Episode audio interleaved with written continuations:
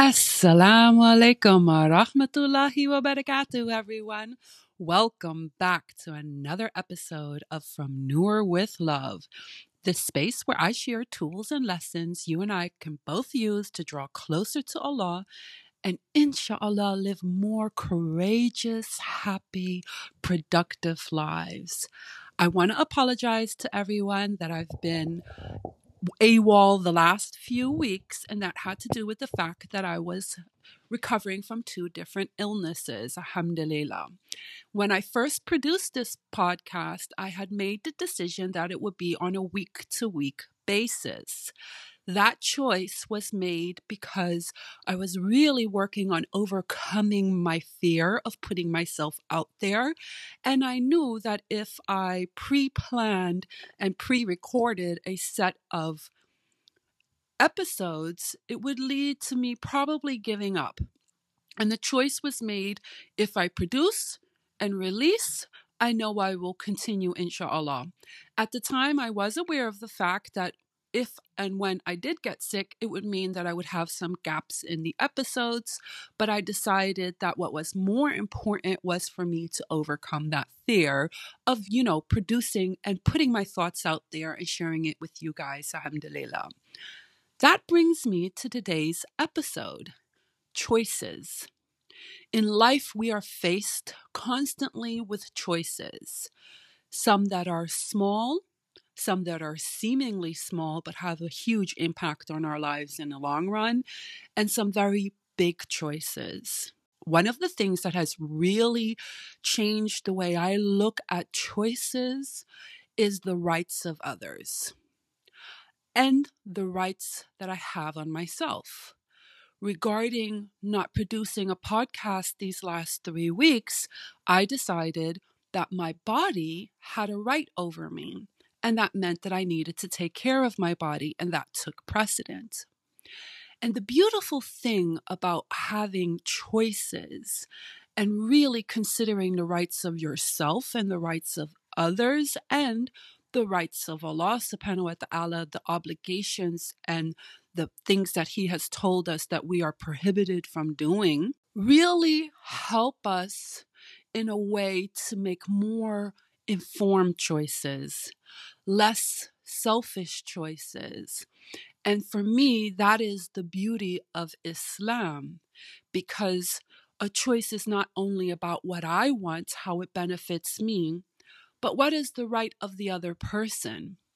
What is the right of my spouse, my children, my parents, my friend, my sibling, my employee, my neighbor? Islam has given rights to all these people, but also what is the right of myself? Recently, I put out some posts on my Instagram page, Life Coaching with Noor, about being overwhelmed. One of the things that overwhelmed me were the constant things that I needed to do during the day. I would have just household things scheduled and do my best to try and do them. But thinking about this list and these deadlines made me feel completely overwhelmed. And I realized that one of the reasons I was feeling overwhelmed is because there was no balance between the rights of others and the rights of myself. I was constantly giving, giving, giving, but not really taking that time that I need for myself, not giving my body the peace and the rest that it needed, not setting up those really important boundaries that help to keep you motivated, to keep you from being overwhelmed, because that feeling of overwhelm is, of course, stress. Many women suffer from giving too much, not considering what their rights are. In Islam, we are encouraged to fulfill the rights of others. Most certainly, it's a beautiful thing, alhamdulillah. But we have our own rights. Our body has our own rights. And part of your body is your mind. What are you giving your mind? Are you giving yourself that space to rest? Are you giving yourself that time to just be with your own thoughts because everything is inter- interconnected. Our body is connected with our mind, with our heart, with our soul. And in order to have them all balanced, we need to give them our rights. When you think about it, Allah subhanahu wa ta'ala mapped it out in such a beautiful way for us. He has clearly told us your body has rights. All these other people have rights. And when we operate from a place of I am going to fulfill the rights towards myself and towards others for the sake of Allah subhanahu wa ta'ala, and we allow that to be our motivating factor, it makes it a lot easier those moments when we need to choose ourselves because we realize that we are actually doing something that is pleasing to Allah subhanahu wa ta'ala. We are fulfilling the right to self. For me, that meant setting boundaries, which clearly I had not done in the past because I was told by someone, Since when do you set boundaries? That was a clear indication that everyone had gotten used to me never setting boundaries. It created some sadness in me, but I didn't let that get in my way because I realized I needed to balance and for myself do something. And that led me to actually feeling really empowered, very peaceful, being able to understand when a boundary is being crossed, when that feeling of anxiety and overwhelm would start to set in. And instead of actually letting it set in, I would set a clear boundary, standing up for my right. Now, standing up for your right doesn't need to be something aggressive which quite often we think of it as, oh, I'm standing up for my right. I, you're trying to violate me. No, it just is a simple indication. Well, you know, I need to do this, or I can't help you right now, maybe later. Just in a very kind and the most beautiful way, ensuring that you protect your own rights. And one of the beautiful things about that is that it helps you to be able to fulfill the rights of others better because you are better. What you can give to others is better.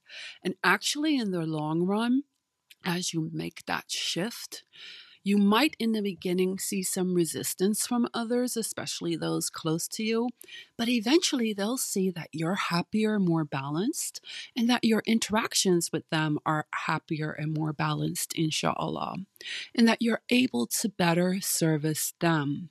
And it all begins with a place of service towards yourself, ensuring that you fulfill the rights towards you.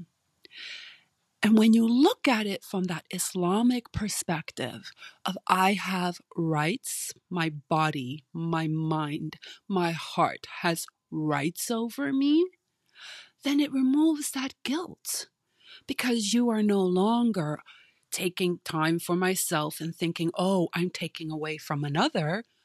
I am fulfilling my Islamic obligation I am fulfilling the rights that Allah subhanahu wa ta'ala has put over me for myself. And then that is a huge mind shift and a huge game changer. For me, it completely removed all the guilt because now I realized I am actually being a better Muslim by ensuring I take care of myself first. I'm going to leave it there today. I know this episode is a lot shorter than you guys expect from me. I want to announce some exciting news. In the upcoming episodes, I will have different Muslimas who are very empowered women. Some are bloggers, entrepreneurs, survivors. All of them have a unique story, and I can't wait to share it with you guys. May Allah subhanahu wa ta'ala make easy for you to fulfill the rights that you have over yourself, that your body has. And may He give you the best in this life and the best in, in the next life.